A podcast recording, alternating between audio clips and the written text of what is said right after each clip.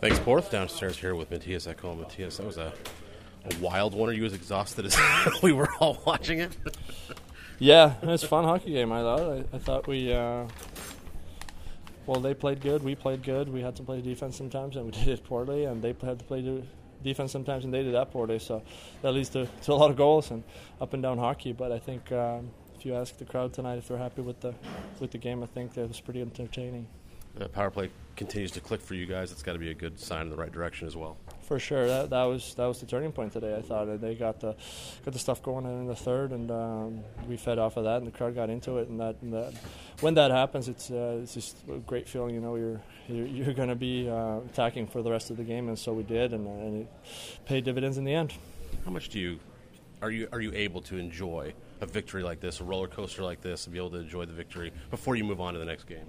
No, it's five minutes, or is it two days, or is it? No, it's business as usual. I'd say. I mean, if we've been playing in this league for a couple years now, I know you can't get too high, too low. This was obviously an emotional win when we break the we get in the lead so late and, and be able to win against a, a really good hockey club. But um, yeah, tomorrow we're back on the plane. Saturday we're in LA, so it's uh, enjoying it tonight and then back to work tomorrow. From your perspective, what has Matt Duchene brought to this team? Just that extra finesse, star power, if, if you if you will. I think he's just he just gets the puck with him, and, then that line has been. I mean, if you can call it a second line, I don't know if you can do it, but um, they've just been unbelievable for us, and. and uh, all we're really doing right now is just trying to figure out um, when to play defense and when to just go offense because offense they can they can play that all night. Um, that's really what it is. And uh, sometimes you have to defend, and, and, if we can figure that out, we're going to be a deadly team. And finally, your transition game seems to be like the team's transition game seems to be at an all-time high.